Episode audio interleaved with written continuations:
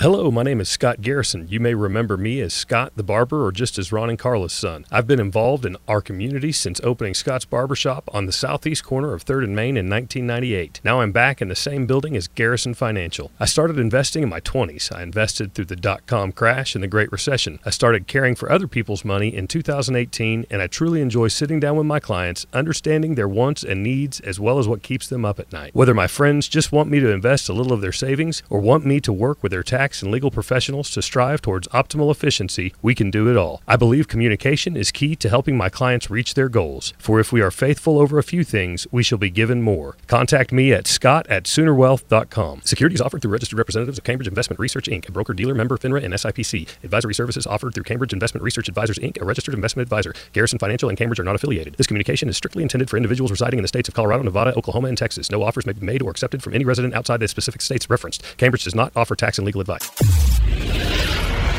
If you build it, he will. It's the Skinny on Sports Podcast with Aaron Cow. I throw balls far. You want good words? Data language. Talk real sports with a real man. Come after me! I'm a man! I'm 40! And now here's the be all end all know it all of high school, college, and pro sports. Aaron Skinny Cow with the Skinny on Sports. We're talking about practice, man. I'm the MVP. Good Friday morning out there, Western Oklahoma. Welcome to the Skinny on Sports right here on 98.1 FM. The Sports Animal. It's a Garrison Financial Friday. Scotty G will not be with us, but we'll tell you all about Garrison Financial as we move along throughout the show. I'm assuming he'll be back next week, and I'm positive the topic will be golf courses and food in the DFW Metroplex area. Costs. Because that's where he's at now. Yes, he's at meetings down at the Gaylord So is he going to play? So okay, I know the area. Is he going to play the Dallas Cowboys? He asked me for golf course recommendations Yeah? on like Tuesday or Wednesday. Dallas Cowboys Club. The Cowboys Club was the one closest. Right down the I- road, yeah. I also, um, you remember when uh, it's been a while back, five years, six years or so, but uh, th- there was a guy in town that sold the mobile homes out there on the curve going to Swales Edition, like toward TTS. I know you know where this is. yes, of course. On the right hand yes, side Yes, yes.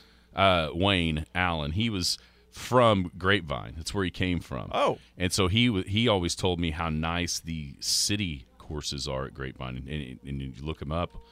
Uh, they look pretty sweet. So Well, that I- makes sense. Grapevine's a pretty nice area. yeah, it is. Yeah. So I, I told uh, I told Scott about the kind of those are the ones that I knew something about. Yeah. So we'll see what he comes. He he claimed he was going to wear his Steelers jersey at Cowboys Club. So we'll see how that goes. well, do you think he will after last night? uh, hopefully he played yesterday afternoon I, oh, okay. Get ahead of it. I see. Get ahead. Yeah. Okay. of uh, of what's going on. That's fine. But we'll hear we'll hear from him. He'll be in studio next week. I will tell you all about Garrison Financial as we move along throughout the show. What do you got planned? I don't know. Let's see what's uh, going on with your weekend plans. Also, call, plenty of college football talk uh, with the Big 12 Conference really getting rolling this week. Big win out of conference last night. Enter what?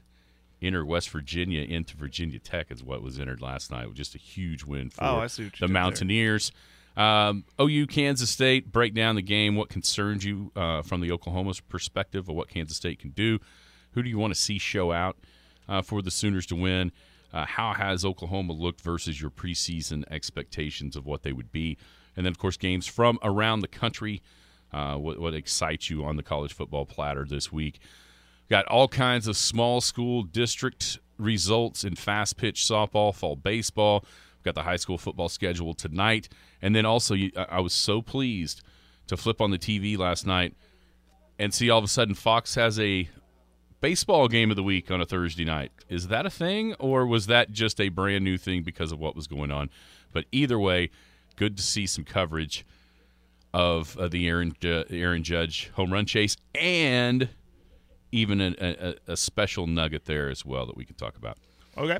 That's what we got on our mind. Uh, feel free to chime in. I've also got a an update on the Junior Elks coming up. The junior The seventh Elks. grade Junior Elks. Junior Elks. Been good so far. We'll tell you what happened last night. Football- 225. football, right? Yeah, football. Yeah. 225 96 98 is the phone or the text line. That's 225 9698. Give us a call, shoot us a text. We can talk about any of those things. Whatever else might be on your mind, feel free to chime in at 225 9698. If you're going to be outside the listening area, a couple ways to stay in touch with the show. You can log on to kadsam.com, download the app. The app's got it all three radio stations, the Penny News, Big Elk TV, Paragon TV. We'll tell you what's going to be happening on Paragon TV tonight uh, with some high school football. And then the Skinny on Sports podcast, iTunes, and kadsam.com. If you missed a show entirely, you go back and check us out right there at your own leisure. Good morning, Jared. How are you? I am wonderful. How are you doing? I'm I'm really good. I got to tell you, I got Really a little good. chilly last night. Didn't it? I I'm glad I took a. We had games last night, and, and I started in shorts and a t-shirt, and I took some sleeves, thinking I won't need this, and I needed it. It's a little chilly. Yeah, wife and I went out and we are going to play nine holes of golf. We got about three in and decided, you know what? Yeah. Never mind. Forget that. Yeah, I'm out on that deal. Yeah, it's that time of year. Man, how how crazy is it? First day of fall, and then we get fall-like weather, just like a light switch. And maybe all next Last day of summer, we had summer-like weather. yeah. Turns out we're going to have summer the next couple of days, but then Yeah. it looks like maybe some fall I think is we'll- going to be upon us. I think we'll have a nice week. I gotta. We can't move on. I gotta give a big, big shout out. I've done en- enough shouting out to uh, my oldest Katie. I gotta give a big shout out to my youngest James, who hit her first home run last night. Oh, yeah. She looked prepared. She- when I saw her walk in last yeah, at the end of the day yesterday, she looked totally focused. You know how I know? She actually stood there at the at the door of my office and didn't go running away. yeah. Well, she- So she she's Yeah. already her mind was already focused on something else. sure. Yeah, that's it. But Not that no, scary guy in the chair. She was dressed and ready to go. I had to go pick her up from school yesterday, and uh, swung by the house and said, hey, let's just go ahead and get changed here. And and she, I could do it, Dad. I could do it. I could put my belt on myself. Usually I have to help her with Mm-hmm. the belt. She was, and I give her credit. I was real nervous starting then or beginning this season, and then she goes up there. I'll tell you this: she goes up there swinging for the fence every time. Now, does she make contact? Sometimes. And when she does, does it go to the fence? Not really. Maybe, maybe barely past the pitcher, but she does get around, and every time she makes contact in fair play, it's on the left side. Last night she did that. A couple overthrows later, she's crossing home plate. So, Awesome. by a definition of 8U, that's a home That run. is a there's no doubt about that. you get a sticker for that, and she was ecstatic, and everyone was. It was fun. It was it was real fun. yeah, if you hit the ball and don't stop till you touch home plate, I don't care what happens. That's a home run. That's a home run. in 8U, there's no That's doubt. right. So congratulations to James. Uh, what do you? Uh, let's go through the, the the small school fast pitch and fall baseball Okay. results from yesterday. Also, I've got some uh, 4A district results as well as that thing's just about wrapped up. One more game remaining that does matter. Uh, we'll start in uh, with fast pitch in Class A. Rapo Butler moving on with two easy wins over Burns Flat, Dill City, twelve nothing and eleven to one. Canute's in that same boat uh, as they just hammered Thomas twelve to nothing and forty to one. Seiling gets three wins and they're headed on. They beat uh, Cherokee five to nothing. They beat Ringwood uh, twenty-two to nothing. Ringwood beat Cherokee six-two. So then Seiling came back and beat Ringwood thirteen to five. So they're moving on. Mooreland's uh, headed to regionals as well, eleven nothing and 17-1 over Laverne. I only could find two Hollis scores, and I didn't find a Snyder Cheyenne score. So I don't know if that's going to continue today. I figured they'd wrap these all up in one day, but uh, Hollis did win twice, from what I could tell. 16 to 6 over Snyder, 7 to 4 against Cheyenne. So that'd mean whoever wins Cheyenne, Raid, and Snyder uh, would then have to beat Hollis twice. Hydro Eakly's uh, into the uh, regional tournament. Two wins over Turpin by an identical 12-2 score that always kind of gives me pause. excuse me, gives me pause on the rankings website that maybe the same game got put in there twice. Yeah. Yeah. But I did find a Turpin Okeene score. Uh, Turpin beat Okeene 12 nothing. Hydro beat Okeene 11 to 1. So maybe that uh, uh, those are those are correct Legit, and, and. Hydro's moving on to the next round. Oh, here we go. I knew I could get some Hollis love right here. Just a second. Let me pull this up. Hollis plays Cheyenne at 10. There you go. Okay. So and uh, Hollis have to be beaten twice by Cheyenne to uh, not make it into regionals. Class B, you got Arnett moving on to regionals. They beat Beaver fourteen nothing, Boise City thirteen nothing, and nineteen to three. Uh, Mount View Gotebo is kind of the same thing that I found with Hollis. They won twice, twelve nothing against uh, Fort Cobb, thirteen nothing against Geary. Fort Cobb beat Geary thirteen to one. Uh, so that I would assume then that means Mountain View Gotebo and Fort Cobb Broxton would be going. Oh, here we go. Uh, da, da, da. That's something different. All right. Uh, anyhow, Mount View go to go Fort Cobb would be the final there. Sentinel beat Granite ten to one. Chattanooga eleven to two. Uh, let's see. Da, da, da. That is all of the softball because, of course, Leedy moved on the day before. Lakeeba Siggles moved on the day before, and Hammond moved on on Wednesday.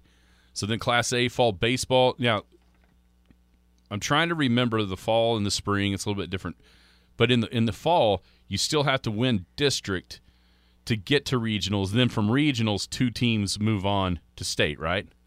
In softball. No, no, I'm talking No, about baseball. baseball. Fall baseball. Yes, yes, that's right. That's you right. have to win district, but then if you, but then you two teams go to state out of regionals. Correct? I believe you are correct. I, I think there's Yeah. 16 districts, which would mean four four team regionals, which would mean what we're talking about, Right. here, to get to eight. yeah, that's state. right. That's right. I'm pretty sure that's right. You're right. all right. You are right. Well, I mean, it is.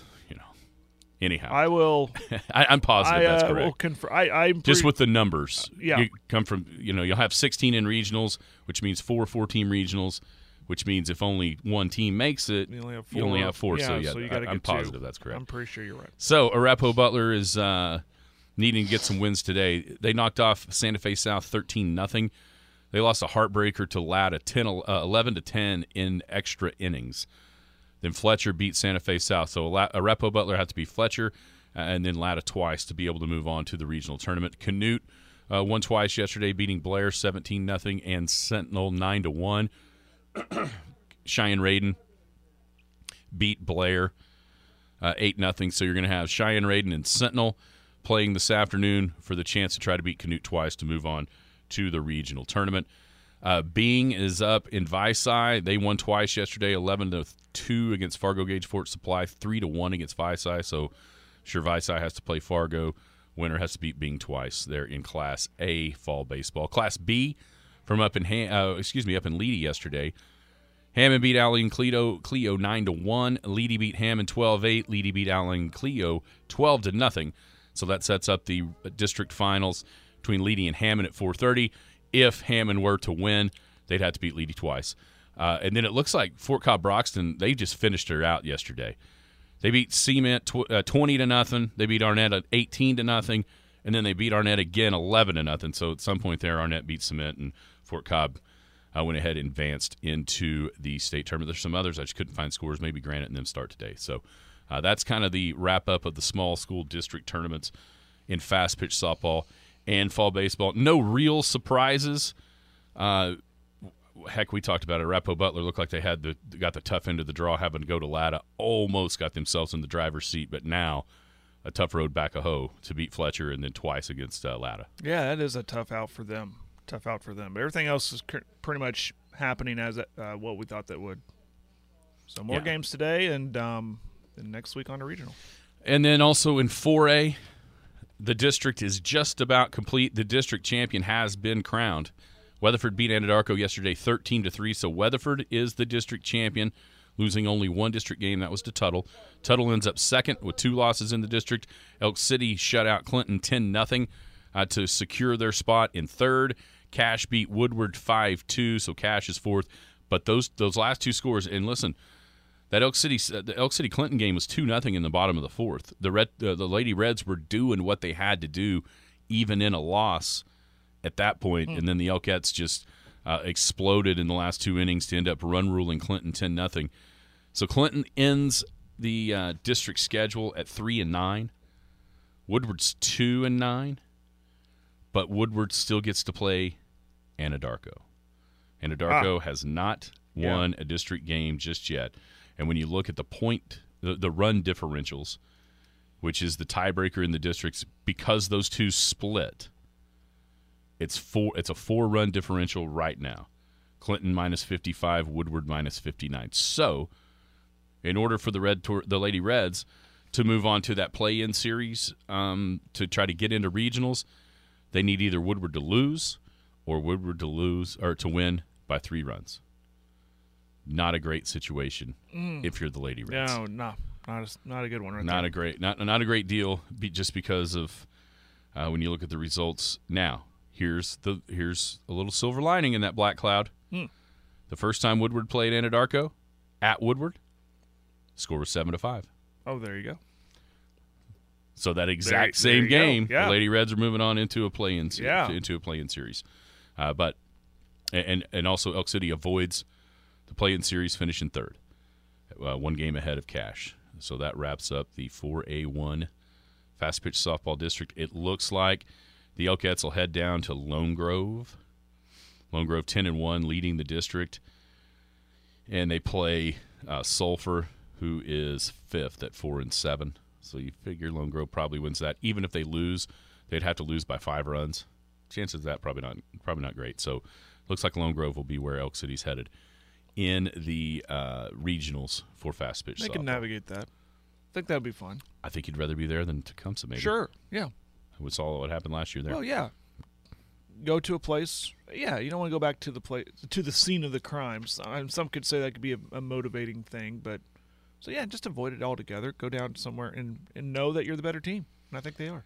All right, in high By the school, way, shout out to the senior night stuff last night. Uh, that was really hard to coach a game when everybody was going crazy across the way.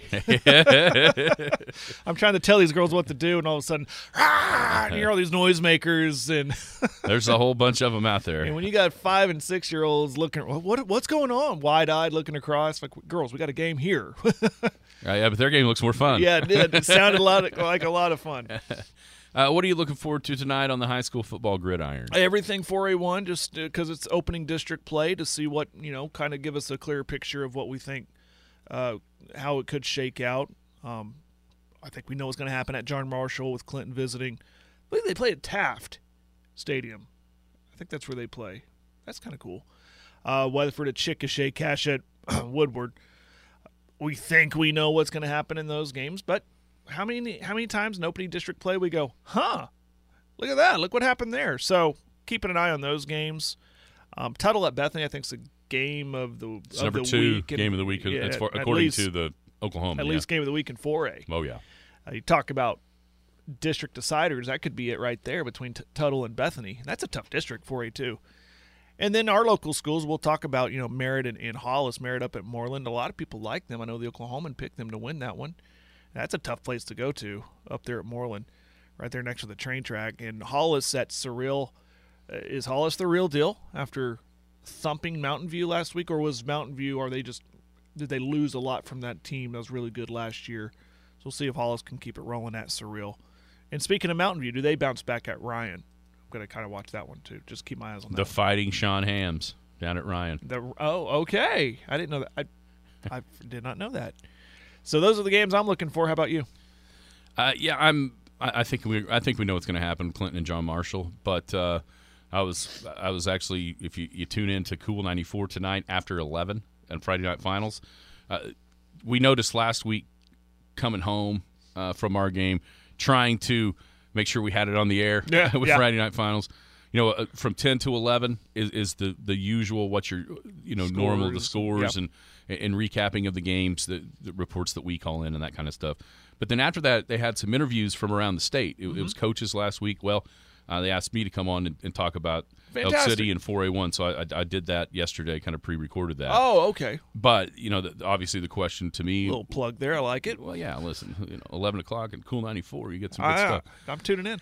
Uh, so anyhow, the, the question was posed about the district, and you know, we talked coming home last week. How strong is this district? Is it is it a little down? Uh, Is it top heavy? is or it? is, Yeah, I, yeah. I don't know. I mean, you, you feel that's what I you feel like. Um, the top two are, are Elk City and Clinton in some order, just because of, of what they've done in the non-district. But at the same time, you know, the the feeling, at least the feeling I've had before really kind of looking, was, gosh, is the is a little bit down? Is the, is the district a little bit kind of down? Here's the thing that you'll notice: everybody in this district really challenged themselves Yeah. in non-district play. There, nobody kind of talked about that on the way home. that's Yeah. right. I mean, you, you start with you know obviously Elk City played a, a couple of really good teams in Carl Albert and in Canadian Texas. So did Chickasha, and in a, in a lot of these the the schools in 4A one played up, eh, but when they didn't play up, they played a really good team down. So you know El Reno a five A, but then the, they also played at Marlow. They're they're the defending 2A champs. You know Clinton obviously with playing up against McGuinness, playing down against Kingfisher and, and Heritage Hall, a couple of top 10, top five teams in 3A. Mm-hmm. Cache went up twice with Elgin and Altus, and when they stayed the same, when they stayed in 4A, they played Tuttle. Weatherford went up to El Reno, up to Elgin, down to an, a good Kingfisher team. John Marshall's, I mean, my gosh, Bethany and Heritage Hall, and then also Lawton Mac, and then Woodward maybe had the toughest non-district schedule of them all, going up with 5A top 10 or top 5, I think now Guthrie, and then staying in 4A with two top 10 teams in Bethany and Newcastle. So I, I, I'm interested to see how these teams compare with each other. You know, they've, they've really all challenged mm-hmm. themselves in the non-district, and so I, I don't think there's. You know, usually you see maybe an inflated record, and you're going, "Huh? No way that team's that good." I wonder if it's almost the opposite here, where we're you're looking, going, "Man, what's wrong with Woodward? Man, what's wrong with John Marshall?" Maybe they just challenged themselves so much in the non-district, where those games and playing those games might prove really smart once they get into district play. Yeah, no, that was kind of talking our way through it on the way home, and then thinking about. It. You're right. We we man, maybe 4A1 is down, but you look at the schedule and what have we been saying about the Elk City schedule? You don't get better by playing beating up on on teams that are rebuilding or or obviously inferior to you. You get better by you know iron sharpens iron. You get better by playing those teams. And you're right. Everyone in 4A has done that. I was comparing, you know, okay, what Clinton's played. These, team, you know, they took a took a thumping from McGuinness. Well, Elk City took a thumping from Carl Albert. I mean, how their their schedules are kind of mirroring each other. Yeah. And so I, and talking on the way home, even after that loss, fresh on our mind, I was still, well, I'm really excited about Clinton coming to town next week, and you know, now I'm really excited after you say this, is seeing, you know, kind of like what I said. You know, I'm going to keep an eye on all these other 4A1 games tonight, and we think we know, right? We think we know. You know, Weatherford at Chickasha. I mean, Chickasha might uh, beat Weatherford. Well, Weatherford played some tough teams, and they got some talent on that team. They could go down there and, and beat the Fighting Chicks. You know, Cache at Woodward. We think Woodward might be the cellar dweller, but then I mean, you're making a good point where they've they've played some teams, and and and I could see, and that's a long trip for Cache. So it's going to be interesting. We think we know, but I think we're about to find out. Yeah, uh, that, that's how does the middle if, if if Elk City and Clinton are the the two best, which it seems like it, but who knows once they play each other. But then who steps forward uh, to claim those last two playoff spots, or, or even uh, gets himself up into the race for the for the district title? I mean, I, I don't think there there's to me there's not a clear best team in this district like there was last year. Now, having said that, it's Clinton to win until they don't. I mean, I'm almost positive that the Elks haven't won a district title since 1998. So, it, you know, it's hard to it's hard to just fire them up there as the favorite right now. Yeah, I mean, it's, it's kind of like in any sport in any standings, you got to knock knock off the That's right. the champ before you're even, you know. So that's Yeah, that's you got to beat the champ to be the yeah. champ. Uh, in Class A, you mentioned Merritt headed up to Mooreland. This is interesting to me to see what uh, what both Merritt and Mooreland have. Mooreland's 0 3. Lost all their non-district games, and every one of them were one-score games. Seven nothing to Crescent, 14 to six to Minco, which is a very similar score of what you know. If you, you can't really do transitive property, but if you want to try, and I think you can more in high school football than you can in anything else. Minco beat Merritt 20 to seven. They beat uh, Mooreland 14 to 6. So, you know, very similar. And I know Minco scored one under a minute left last week to to change that from being almost the identical score. And then Pawnee beat them 22 to 14. Uh, it feels like Merritt's coming along. Um, you know, they got thumped by, by Hinton to start the season. Hinton's proven to be a pretty good team in Class A, no doubt about that. So this is a the, the first kind of test, and uh, you know this is another one where if you just look at the non-district, it looks like Burns Flat and Fairview, Fairview for sure, and then who comes out of the scrum in the middle. I wouldn't put it past Hooker to be a team that uh, is fighting for the district title. They they get Fairview right off the bat. Have to go up to Fairview today, or, or come down to Fairview, I guess, for them, which is hard to say, but from where we live, uh, it's, you know that there's there's just a, a lot of these, and it does feel like in all classes, you're starting to see teams play non-district schedules in order to prepare themselves for district play versus hey, let's have a shiny record. Yeah, yeah. That I, I've always liked Hooker. I like Coach uh, Powers ever since he was here at Sayre and, and going up there, going back to his home. I'm ready for him to see him. I mean, he hasn't got that title yet, but he's gotten close, and that's a tough matchup against Fairview. A lot of people like Fairview this year, so we'll see uh, how they match up. That could be. I'm going to put that on my list too to keep an eye on. And of course, uh, right here on Paragon TV as well, you've got Hollis headed down to Cyril. Uh, Hollis with two blowout wins, one against Wilson, one last week against uh, the defending runner-up in Class C, which is Mount View Gotebo, forty-six to six, sandwiched around an upset of Velma Alma, who at the time was number five. Now Velma Alma has started out two and three on the season. Well, two and two actually because they put the same game in there twice. Uh, but uh, Hollis has really impressed here to start the season, getting themselves back in to Class B. Uh, uh, they, they did it in probably the toughest district across the state when you look at what's there. But uh, the Tigers look like they are more than capable of being right there and ready ready to go and ready to compete in class in Class B's district. Yeah, one. Hollis so far, they if there is a blueprint on how to break down and rebuild your program as far as going independent, relaying a foundation, if you will, and then bringing it back up to where they want to be, and then getting back into the OSSAA, and then playing like they have been. I mean, that's how you do it. That's what Guymon's wanting to do. There's, there's other notable independents are wanting to do it too. I mean, you know, fine example, uh, Western Heights, right? I mean, they're in such shambles with everything, everything. And if someone wants to go in there, go, okay, this is what we got to do. Look what Hollis, look what Little Hollis is doing out there in Southwest Oklahoma, and what they've done to get back to where they want to be.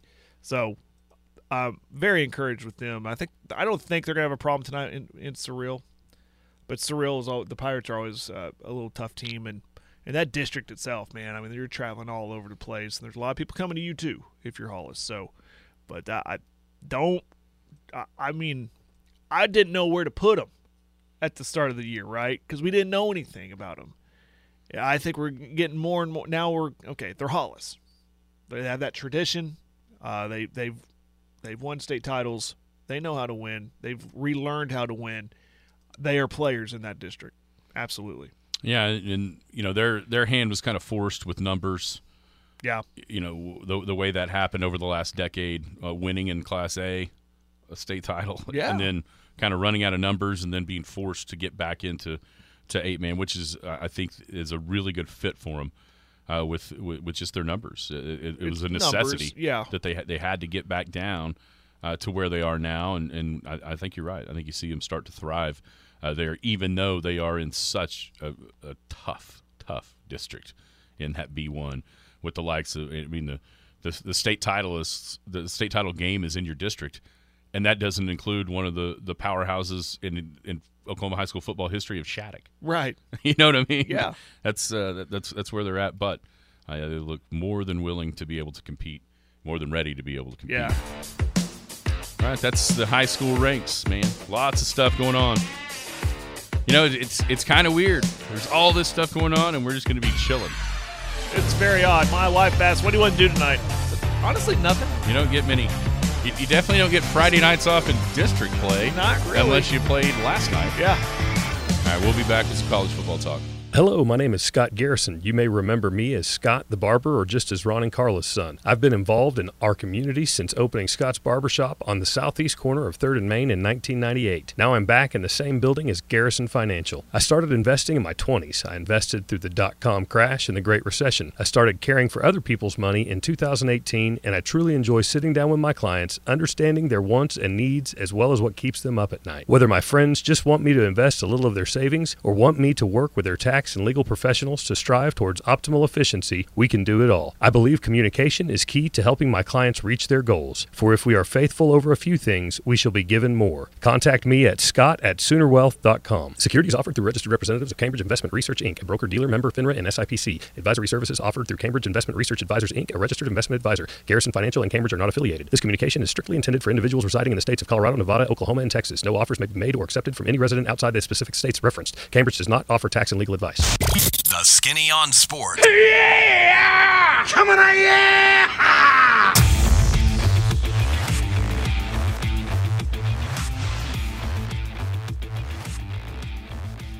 Welcome back, Skinny on Sports, 98.1 FM, the sports animal, on a Garrison Financial Friday. It's a Financial Friday without Scott today. He'll be back next Friday. Full financial planning is what Garrison Financial can do for you. Uh, Scott will shop the open market to bring the best value on life insurance and investments. Shoot him an email at scott at soonerwealth.com or stop by his office, 124 North Main Street, right here in Elk City. We'll tell you all about what else he can do for you as the show continues to roll along. All right, Jared, Big 12 play really kind of ramps up this week um, with the non district schedules or non conference schedules for most teams completed. Um, three of the, the more notable games, obviously Oklahoma hosting Kansas State. A little bit of that shine was rubbed off of that matchup when Kansas State lost to Tulane. Baylor at Iowa State, and also Texas goes out to Texas Tech.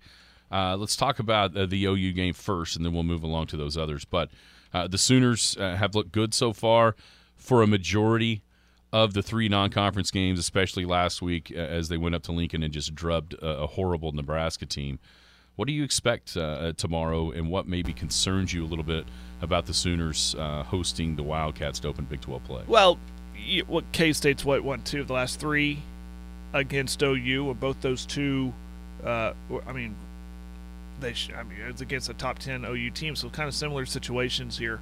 Um, K State, I, I, I love Klieman. I think he's a great coach. So they're always going to be well coached. K State's been good about you know obviously with Snyder and uh, you know and getting here to to and They've been good about finding some guys. There's there's a little shaky period in there that can coach. He's a good coach. Deuce Vaughn is always going to make me nervous. Um, he is Darren Sproles esque, short, well built, and, and great vision and, and great speed. Um, so th- those two things make me nervous. And then this kind of has that feeling of what was that two years ago when they lost to a bad Arkansas State team the week prior, and then they turn around, come to Norman, and beat OU. They lost to Tulane last week were they looking ahead?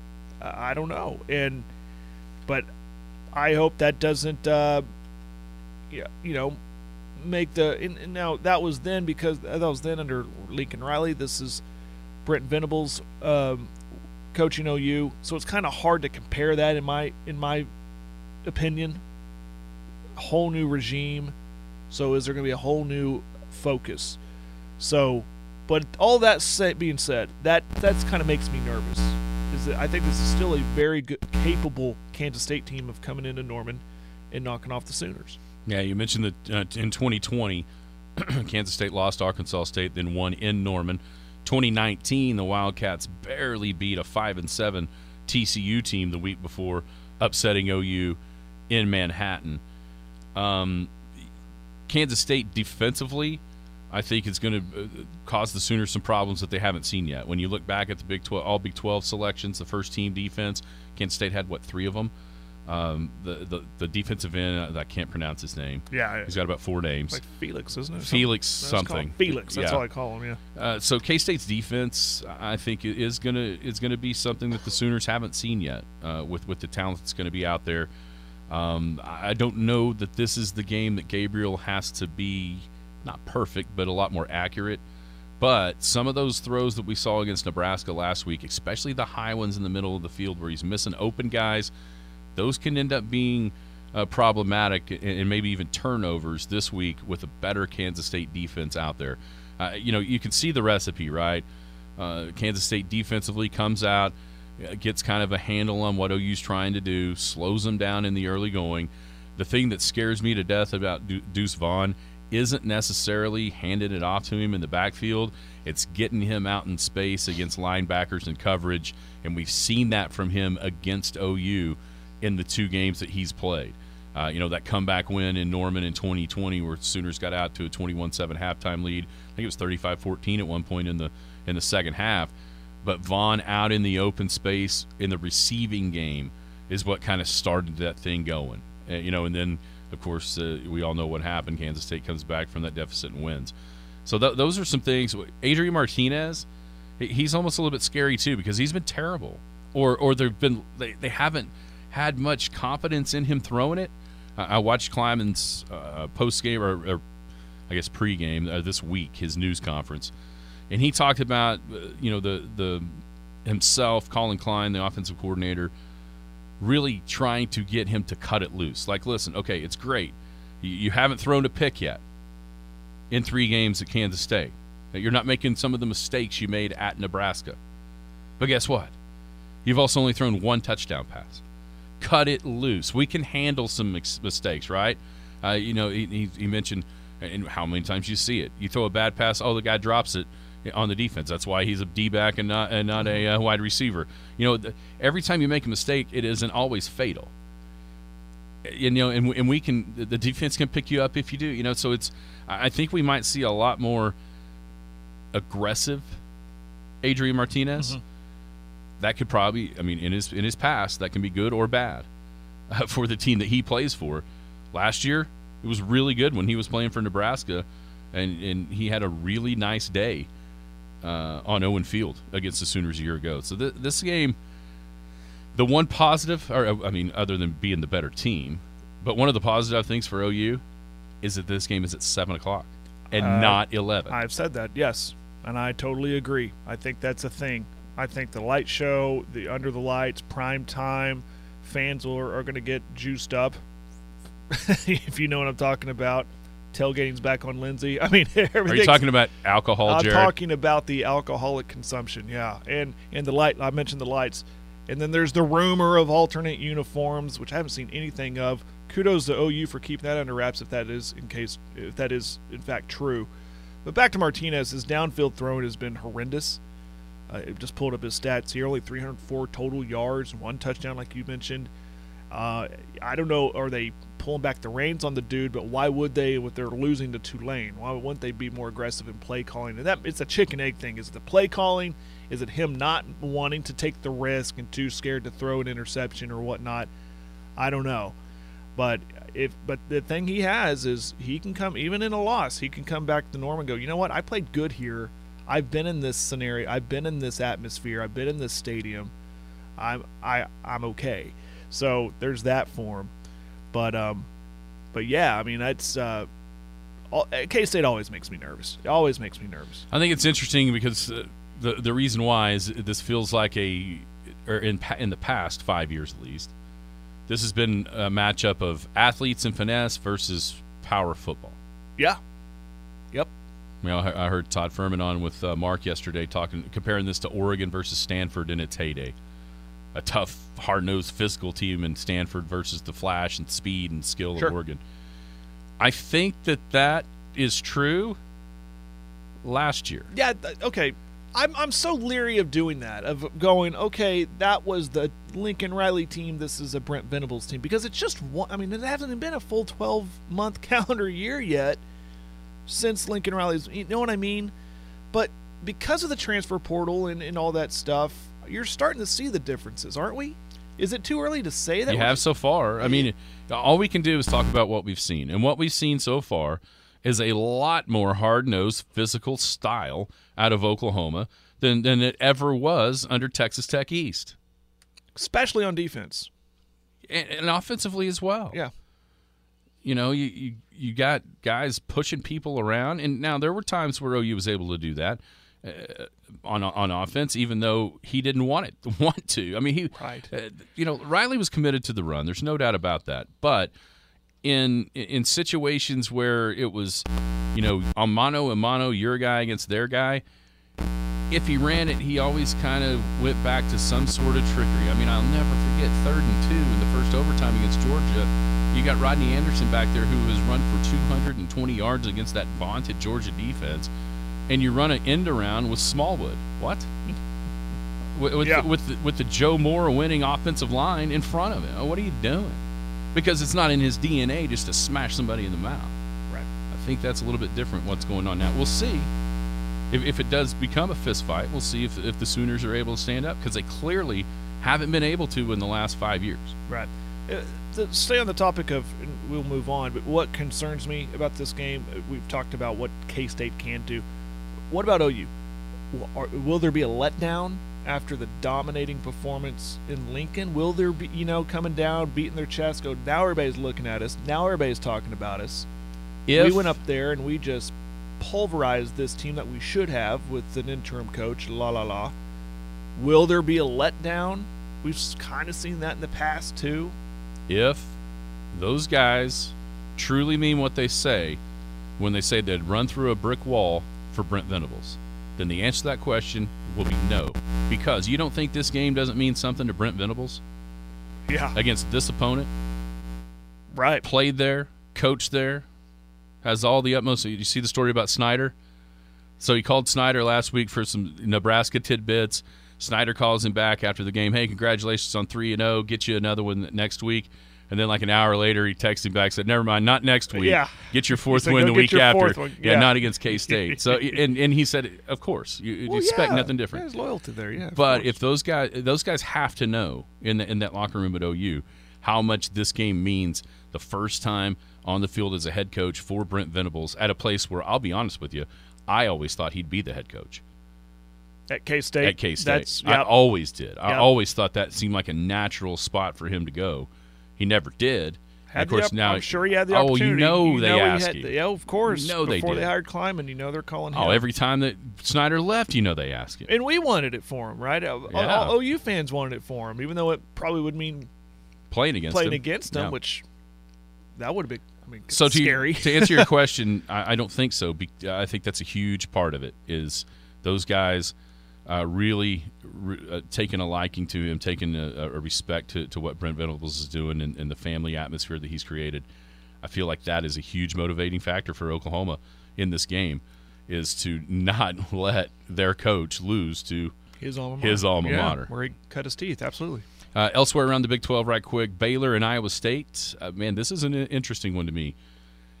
Iowa State got that Iowa monkey off their back. Baylor hasn't looked very good offensively. Iowa State's been as good a defensive team as there's been in this conference since Matt Campbell has got there, consistently playing good defense. I'm not sure, even though they lost a four year starter at quarterback, I'm not sure Iowa State isn't better at that spot with Hunter Dekkers versus, you know, when Brock Purdy, when Purdy was good, he was really, really good. When Purdy was bad, he would make turnovers to, to completely kill the game. He was uh, kind of like Sanders, but times ten. Yeah, he, he- would make. I mean, it would kill the game. It Yeah. was. I mean, game-winning drive, turnovers, stuff like that. Yeah. I'm interested to see how this one turns out. was out. Degger like a four-star guy? Oh yeah, he was a huge recruit. Yeah. huge recruit, and, and he came in. You know, last year in Norman when uh, Purdy got hit, that huge hit, came in at the in, in the third quarter, kind of led the comeback start of it. That Purdy picked up the torch, almost got it done, but once again, down inside the red zone, uh, turnover to lose the game. This is an interesting one to me because I think Iowa State was kind of that team, a little bit like Baylor was last year, a forethought, an afterthought in the preseason. Beat Iowa, win this one. All of a sudden, the Cyclones are riding mm-hmm. high. Well, I, I like For the rest of the year. I like them. I like them in this one, like something 23-20, 2017, something like that. I think it's going to be a defensive battle because Yeah. I don't think Baylor can move the ball, but I think they can play defense. Yeah, Baylor, man, talk about losing the shine. It, it, it just feels like they're just waiting to be knocked out. Yeah, With like and- OU last year, we just and, and maybe not. and may- maybe maybe the the, Maybe not, the trust yeah. shaping, and, and and he'll show what he could. I mean, Aranda's a good coach. We got to remember what happened in the, in the first half of that Big 12 title game last year. He started out like 11 of 11, 12 of 12 against that vaunted Mm-hmm. Oklahoma State defense. right. Uh, also down, uh, Longhorns of Texas going to Texas Tech. It kind of sounds like Quinn Ewers might. They want him back. They want him back before before Dallas. They don't want him to come that be the first game back versus OU, and they, they want him back. So there's, I guess there's talk that he's been practicing. Now, okay, they got this game. They play next week. West Virginia. Okay, they have the opportunities in Texas Tech. Um, but man, you don't want to force it though. No, kind of feels like a Sam Bradford situation. Well, like where they kind of, and it's not as a severe injury, but it kind of felt like when Bradford was forced back too early, and then the rest is history. Um, you don't want to force it, but I'm interested to see who takes the snaps. And Tech is playing with a backup quarterback too, if I'm not mistaken. yeah, Donovan Smith. Yeah. They've sold it out though. They've sold it out there in Lubbock. That's never a picnic. This is going to be one of those where it starts out. Tech might even start out ahead, and a little bit like what happened last week for Texas. Got behind a good team, and then eventually Pulled away. they pull away. That's Right. what I think is going to happen Yeah. here as well. All right, let's take a break. We'll come back. We'll hit what's around the country, some intriguing matchups across the U.S. of A. Also, Aaron Judge. Will he do it against the Sox? Uh, that's all he's waiting on, right? You're just They played him last night. Yeah. Oh, okay. Will it be against Yeah. the, the Sox? We're wrapping it up here on a Financial Friday with Scott Garrison next. Hello, my name is Scott Garrison. You may remember me as Scott the Barber or just as Ron and Carla's son. I've been involved in our community since opening Scott's Barbershop on the southeast corner of 3rd and Main in 1998. Now I'm back in the same building as Garrison Financial. I started investing in my 20s. I invested through the dot com crash and the Great Recession. I started caring for other people's money in 2018, and I truly enjoy sitting down with my clients, understanding their wants and needs as well as what keeps them up at night. Whether my friends just want me to invest a little of their savings or want me to work with their tax and legal professionals to strive towards optimal efficiency, we can do it all. I believe communication is key to helping my clients reach their goals. For if we are faithful over a few things, we shall be given more. Contact me at scott at soonerwealth.com. Securities offered through registered representatives of Cambridge Investment Research Inc., a broker dealer member FINRA and SIPC. Advisory services offered through Cambridge Investment Research Advisors Inc., a registered investment advisor. Garrison Financial and Cambridge are not affiliated. This communication is strictly intended for individuals residing in the states of Colorado, Nevada, Oklahoma, and Texas. No offers may be made or accepted from any resident outside the specific states referenced. Cambridge does not offer tax and legal advice. The Skinny on Sports. No, no, no, no, no, no, no, no, no, no, no, no, no, no, no, no, no, no. Welcome back, Skinny on Sports, 98.1 FM, the Sports Animal, wrapping up a Financial Friday with Garrison Financial. Scott Garrison there at Garrison Financial. He can build uh, you a plan for you to manage your investments. If you're one of those people that likes to watch the market and move things around, he can build you, charge you hour, hourly to build a plan for you to manage, or he can manage your investments for you. Uh, and he also loves to work with your accountant to streamline the tax ramifications and the returns for all the investment stuff that you're doing uh, with him. Scott at Soonerwealth.com. Uh, also, you can uh, find his office down there, 124 North Main Street in Elk City. That's the southeast corner of 3rd and Main.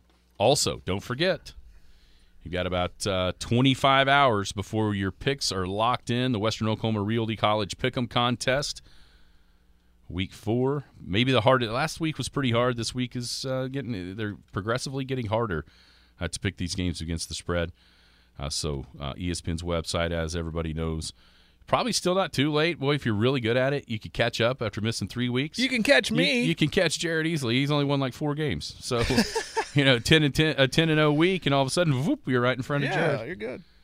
Uh, so uh, make sure you get your picks in. Western Oklahoma Realty People Before Property is their motto. Tyler Harrison and Robbie Allen and all the gang down at Western Oklahoma Realty. 225 6271.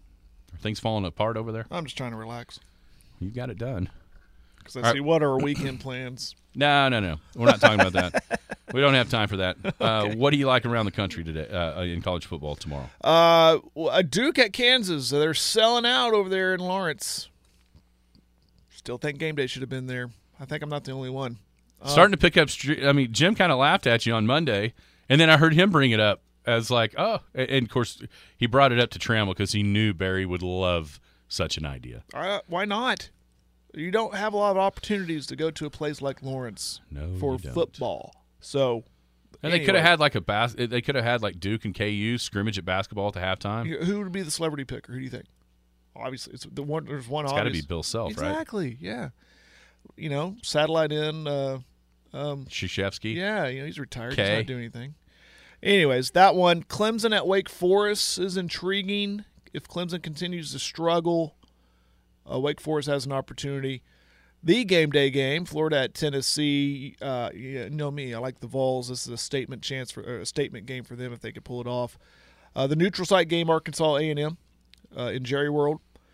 Uh, and um, USC at Oregon State. I don't know why everyone thinks this is going to be a good game. Me personally, I think USC wins easily, but something about it and something about Vegas that keeps drawing the line down. All the money's coming in on Oregon State.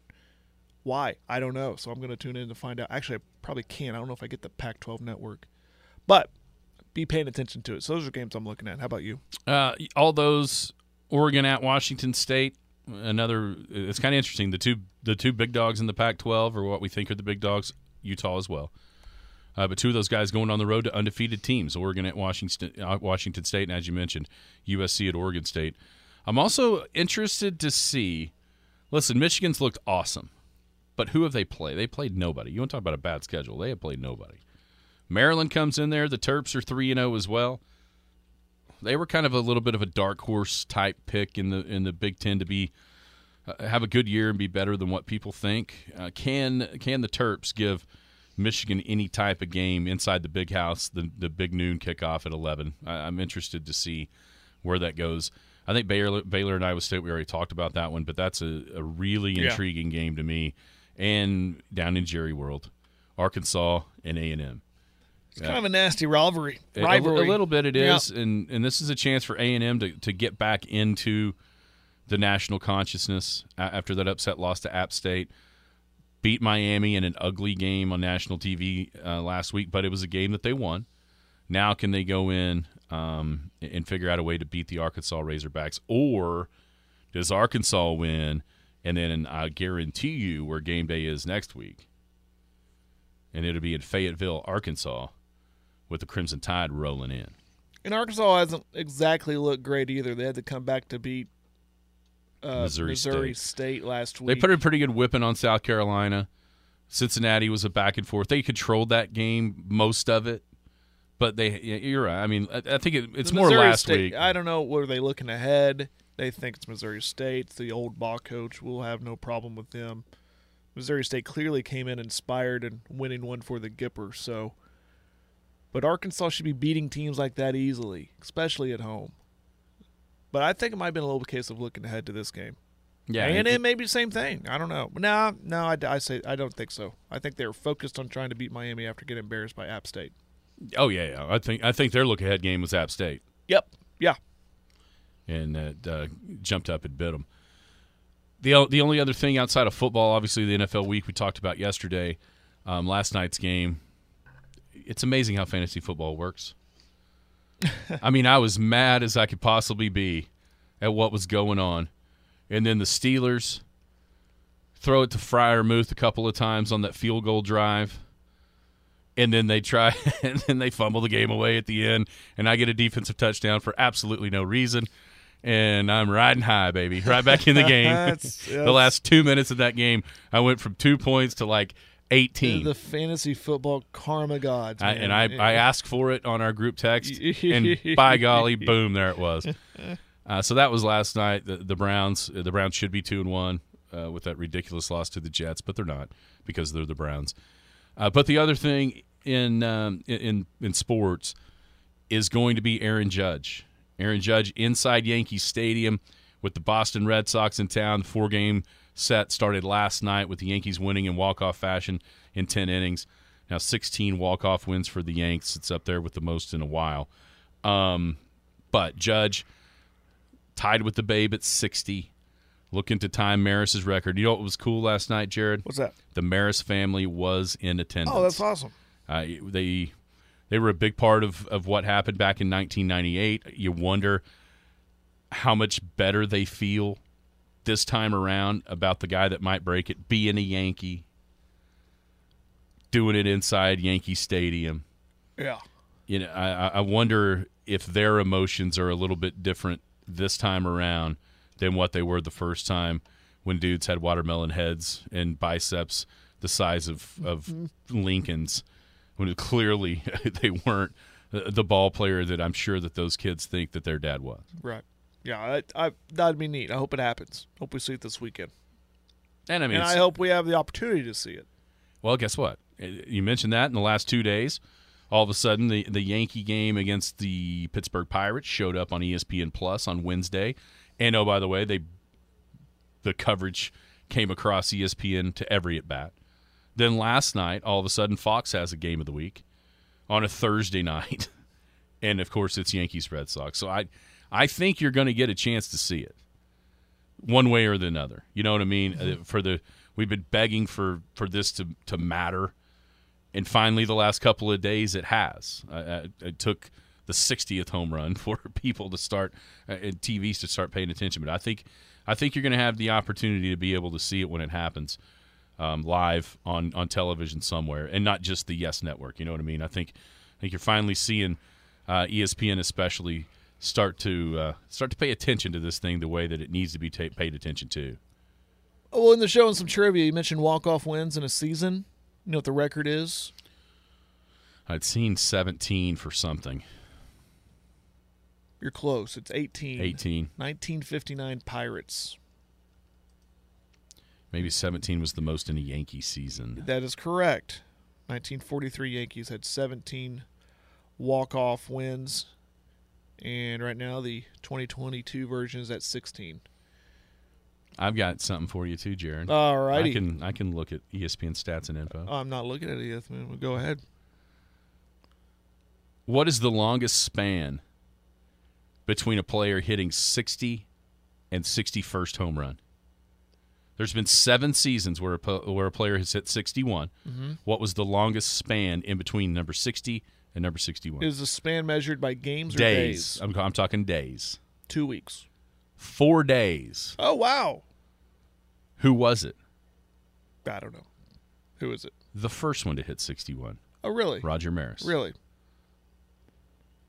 I wonder about now that he's aware, more aware, and the country's more aware. Is that a thing? So he hit. When did he hit 60? Was that Tuesday? I believe so. So Wednesday, Thursday. This would be three. Yeah. I, I I remember it happening quick with McGwire and so you know that they were playing each other, and it seems like Big Mac hit about five home runs in that three game set to go from hey this might happen to holy crap it just happened. Yeah. I hope he does it. I hope he does it in, in, in Fenway or in uh, the Yankee Stadium against the, the Red Sox. It's just a cool, makes the story cooler, right? If Yes. he does it against the, the, the hated Red Sox. Yes. By the way, if you have Apple TV, the game is free tonight from the MLB.TV app on Apple TV or Apple TV Plus. Excuse me, it is free. If you have the Apple TV Plus app on Roku or whatever, you can download that. It's where they put all their shows like Ted Lasso and stuff. You can watch that for free. Friday Night Baseball on Apple TV Plus. It is free tonight to watch the Yankees and Red Sox. That's awesome. Merritt at Mooreland. So my dad might be calling me wanting to know how to. Yeah, seven to do o'clock. Hollis, it's a real seven o'clock. By the way, it's a little tidbit. Oklahoma's record in the Big 12 in the last decade against Big 12 teams. Kansas 10 and 0, Texas Tech 10 and 0, West Virginia 9 and 1, TCU 10 and 1, Iowa State 9 and 2, OSU 9 and 2, Texas 8 and 3, Baylor 8 3, Kansas State 6 and 4. You've been listening to the Skinny on Sports podcast with Aaron Cow.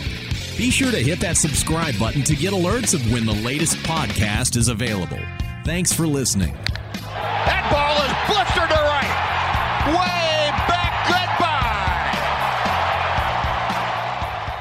Hello, my name is Scott Garrison. You may remember me as Scott the Barber or just as Ron and Carla's son. I've been involved in our community since opening Scott's Barbershop on the southeast corner of 3rd and Main in 1998. Now I'm back in the same building as Garrison Financial. I started investing in my 20s. I invested through the dot com crash and the Great Recession. I started caring for other people's money in 2018, and I truly enjoy sitting down with my clients, understanding their wants and needs as well as what keeps them up at night. Whether my friends just want me to invest a little of their savings or want me to work with their tax and legal professionals to strive towards optimal efficiency, we can do it all. I believe communication is key to helping my clients reach their goals. For if we are faithful over a few things, we shall be given more. Contact me at scott at soonerwealth.com. Securities offered through registered representatives of Cambridge Investment Research Inc., a broker dealer member FINRA and SIPC. Advisory services offered through Cambridge Investment Research Advisors Inc., a registered investment advisor. Garrison Financial and Cambridge are not affiliated. This communication is strictly intended for individuals residing in the states of Colorado, Nevada, Oklahoma, and Texas. No offers may be made or accepted from any resident outside the specific states referenced. Cambridge does not offer tax and legal advice.